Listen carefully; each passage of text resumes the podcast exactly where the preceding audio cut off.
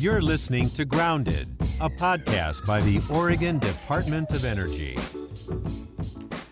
Welcome to a special Grounded series called Oregon Energy Timeline Conversations. A little background the ODO team has been working on a timeline project that illustrates Oregon's unique energy history. During this project, we've collected dozens of photographs, video clips, and interviews and we're just too excited about these to wait until the timeline project is finished. So we've decided to share with you all as we meet and talk with these fascinating energy thought leaders and contributors, ODO's own StoryCorps, if you will. On our third installment of Timeline Conversations, we get to sit down with the Energy Trust of Oregon's founding executive director, Margie Harris. She has held several dynamic positions in Oregon, and I can confidently say that Margie's work and energy has made lasting positive changes in Oregon. We get to sit down in a very intimate and candid conversation with Margie and learn all about this. Let's listen. Welcome, Margie. I am so excited to be here with you today in your lovely home to talk about energy history, specifically uh, Energy Trust of Oregon and the Oregon Department of Energy. Can you please introduce yourself and uh, some of your professional energy roles here in Oregon? Sure. Thank you very much. I appreciate this opportunity to be with you, Erica, talk about things I care about. Uh, background wise, I moved to Oregon in 1976, and my very first job was at the Oregon Department of Energy. And I was the lobbyist working at that time while we were introducing some new legislation to the legislature. And that was kind of putting Oregon on the map. And I was working in the conservation department. Oh, wow. And uh, we were relatively new, and there was a lot of enthusiasm and potential for what we could achieve. We were in the Garfield School yeah, in yeah. Salem. And uh, technically, I think we were a department, then it went to being an office, and then it came back to being a department. Uh, but I worked there for a good three and a half or so years. Learned a lot uh, about policy. I was 25 at the time and Beautiful. helping to uh, steer yeah. with many other interesting people the future of energy in our state. Um, I worked also at the Western Solar Utilization Network, otherwise known as Western Sun. And if you've read any of um, Thomas Friedman's Hot, Flat, and Crowded, I think is his title. Uh, there's a mention of regional solar energy centers that President Carter created in his tenure. And we had one based in Portland, and I worked there for several years also doing outreach. Uh, we were in charge of 13 Western states, mm. and our mission was to commercialize solar energy and some other technologies and it was a very exciting, tangible time. Yeah. Uh, to be working nationally and regionally to change markets, to commercialize right. the availability of those technologies. Wow. And that was a whole lot of fun.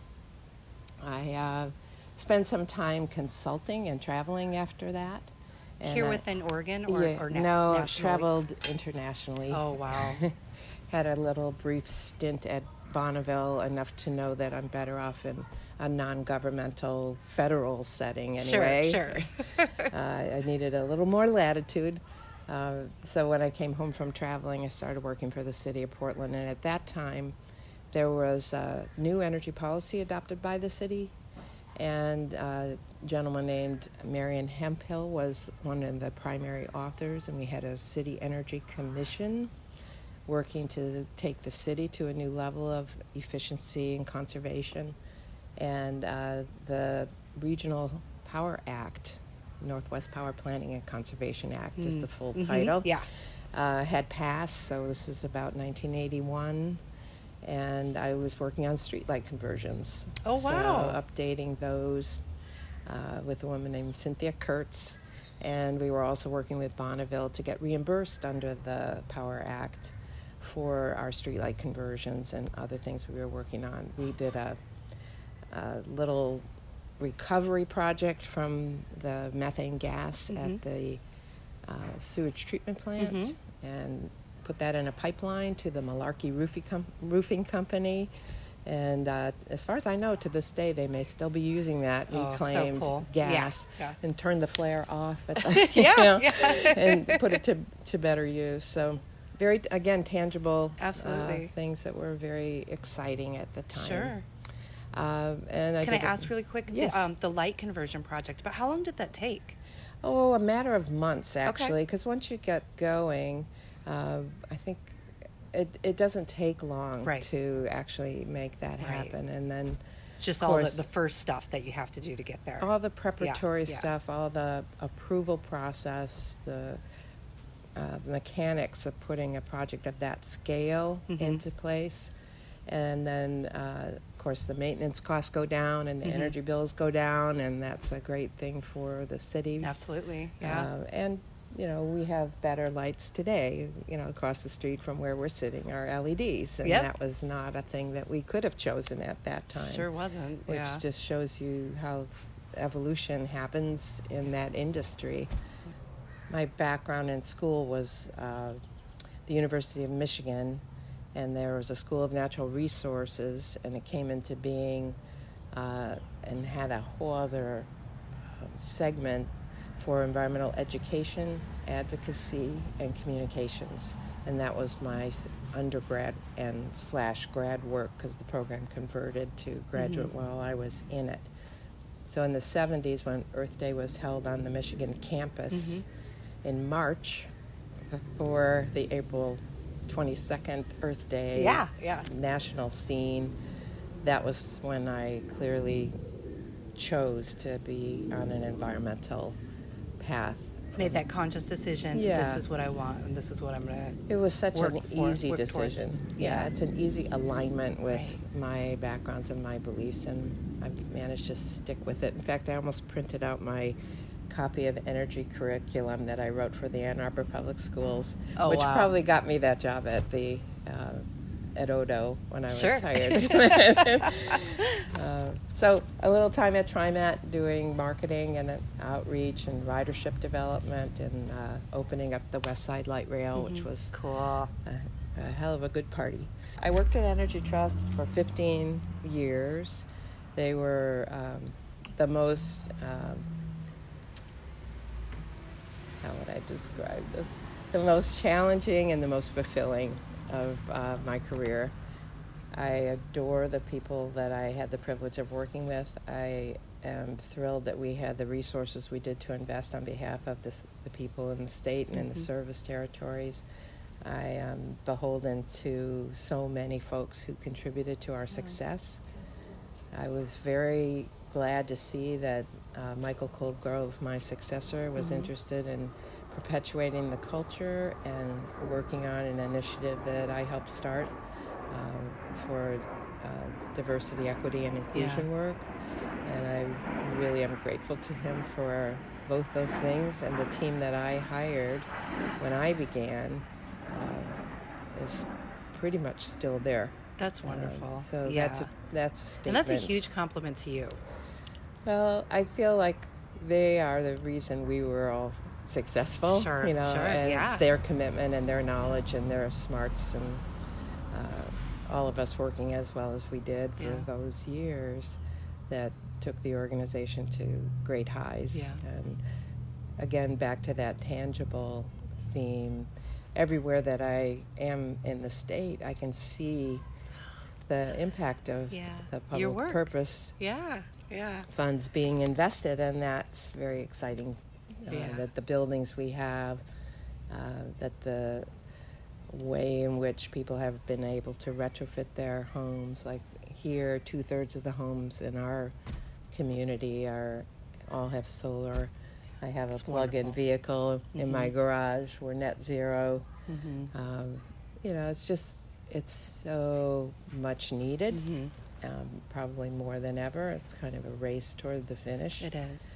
And, And these homes just don't happen. no, The conversations and the work had to be done before for us to be where we're at now. right, Yeah. right. And I think it's true of Odo too. Yeah. You know, Odo was one of the very first organizations of its kind Mhm. in the country, and uh, we were leaders. Sure. So that brings me to, to this next question that I have. Perfect segue is what was it like dur- during those early days of Odo and Yeah. Energy Trust? Well, of Odo, I just remember the enthusiasm. We were um, taking this document that Joel Schatz had helped craft and was the leader of, uh, called Transitions. Mhm. And if you haven't seen that, it's quite thick. Mhm. But it is all about how you take what we know about energy and we look at what the trends in the future are and we make certain decisions to depart from the way things were at that Mhm. time and create something sustainable, something new, something more efficient. There were lots of women. Uh, there were lots of uh, strong people with vision. Mhm. Let's talk about that for a second. Let's Yeah. talk about the women that you were Mhm. able to work with. Uh, traditionally, historically, it, the energy world is is been mainly men, um, and but, but that it wasn't only men.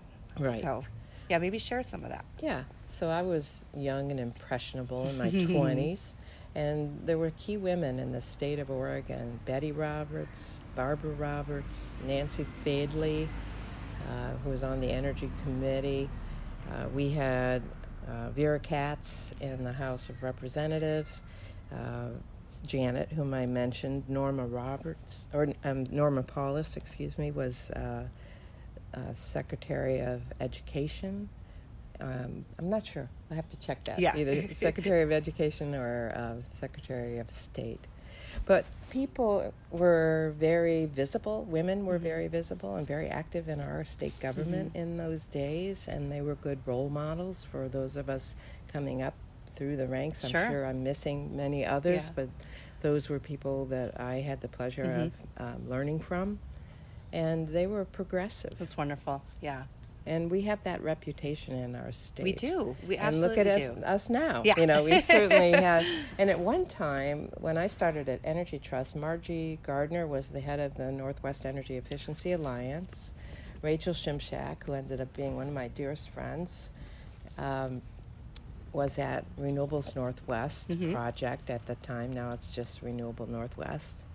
And uh, Judi Johansen was at Pacific Power and Light, and Peggy, um, what's Peggy's last name? I'm not remembering Peggy's. Oh, Peggy Fowler. Okay. Peggy Fowler was at uh, PGE. So we were rather a, a large number of women in positions of stature, if you Mhm. will, Sure. uh, leading utilities, which is especially, to your point, unusual Mhm. uh, for women to be in those roles and to be heading up nonprofit organizations as well.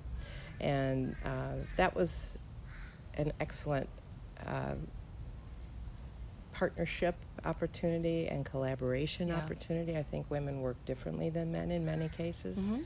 I think we don't start by uh, competing necessarily with one another, but trying to find pathways for shared leadership and Mhm. shared responsibilities to get the job done. And I'm generalizing when I say that, but I, that's been my experience Sure. more often Yeah. than not. I'm certainly grateful to the many men who I worked with who share those same values. Yeah, I feel I do feel lucky being in the the energy space. Uh, there's a lot of brilliant people, men and women, and Mm-hmm. a lot of women. It, I've never had the experience, at least here at Odo, to where there wasn't the same place at the table Yeah. with with all of these Yeah. really interesting people, especially women. Right. Okay, earlier you you did share a, a little bit about your time as a lobbyist for the state of Oregon. It mentions uh, that bipartisan support Yes. was, was different then. Um, can you tell us more about that experience and, Um, and, yeah. and now? Yeah. Well, I really feel the loss at every level of government when we are this divided from one another and we don't seem to be talking to each other like we once did. And my very young experience being a lobbyist in Oregon in 1979 and 77, the two sessions when we were introducing all this legislation, was totally different than it is today. People actually cared about what the legislation was on both sides, and there wasn't as much effort to just get in the door with people. Uh, so I remember, for example, uh, Senator Wingard, George mm-hmm. Wingard, who uh, was one of the people that I worked most closely with on these bills. Um, there were House bills introduced through Janet McClellan and Roy Hemingway, and I was shopping them around and lining up support. And mm-hmm. he was a Republican. But Republicans in Oregon, at least at that time, were moderate in mm-hmm. their opinion, uh, and they were open minded and interested, and mostly interested at that time in the economic benefits of energy savings. And when we talk about lowering people's bills, that appeals, I think, to everyone across the aisles. Mm-hmm. Uh, it, it's all constituents who use energy, and it's all constituents who benefit from mm-hmm. lowering those costs. That makes sense. And yeah. to me, it's a no brainer mm-hmm. of how this can appeal uh, to those who care about the environment and those who care about the economy. These things are linked together when it comes to our energy pool. Right. And if we can reduce those costs, we end up benefiting, as I say, the direct users and purchasers and users mm-hmm. of energy. So that's every sector of the economy. Uh, and when we're doing that, we are also investing in our future and having that be more sustainable and sound for future generations. So I've always had uh, good luck talking to people mm-hmm. about those arguments, if you will, mm-hmm. and I think that definitely are, seems appealing to everyone. It is, and yeah. I, and in fact, the whole topic of energy, yeah, from a, a consumer perspective, an economic perspective, and an environmental perspective, is very cross-cutting. Yeah, uh, because every sector relies on it, whether it's housing or transportation or land use, and for all that's what's retained my interest in this subject matter because it has so many legs. Yeah. It has so many different versions of itself yeah. and ways to make a difference yeah. that I hope will be uh, beneficial to everyone. Yeah. I can absolutely. That's that's beautiful, and I can absolutely identify with that. Uh, I was hooked when when I started getting into it, uh, the energy world and communications mm-hmm. wise, schools to like you said to housing to transportation. Mm-hmm. Um, just really exciting stuff. Yeah, yeah. There's so many ways right. to, to help and improve and change. Right. Okay, so I'm thinking then and now. Uh, how do you think Oregon's energy history is relevant to mm-hmm. Oregon's mm-hmm. energy future? Mm-hmm. Yeah. Um, what do you think leaders and policymakers should be mindful of? Yeah.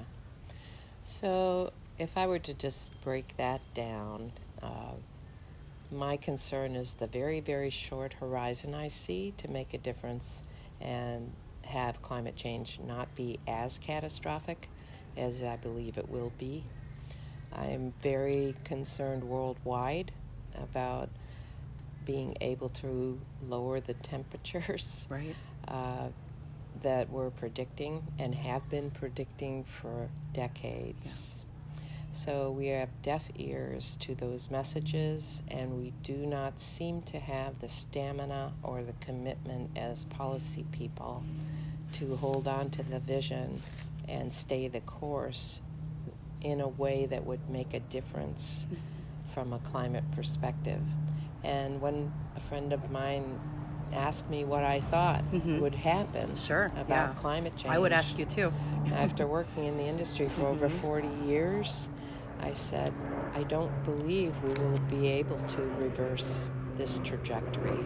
Course think, correct at this time. Yeah, right. I don't believe we will. And what a loss. And unfortunately, that loss will not be felt equally by different populations. Uh, we have a history of ignoring and abusing certain parts of our population because they are low income, because they are near a Superfund site, because they need subsidy, they need assistance, they need support. And we have, for way too long, in my view, not brought them in and given them what they are due and what they deserve in the world of energy. Uh, having programs designed specifically for low income solar helps. Mm-hmm. Working with Habitat for Humanity mm-hmm. helps. Working with housing authorities helps. Working with low income affordable housing developers helps. Yep.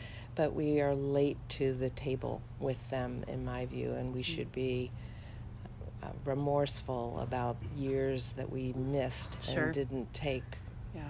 enough time to plan and engage with all populations. I could say the same about people who don't speak English as a first language. Uh, I could say the same about smaller businesses.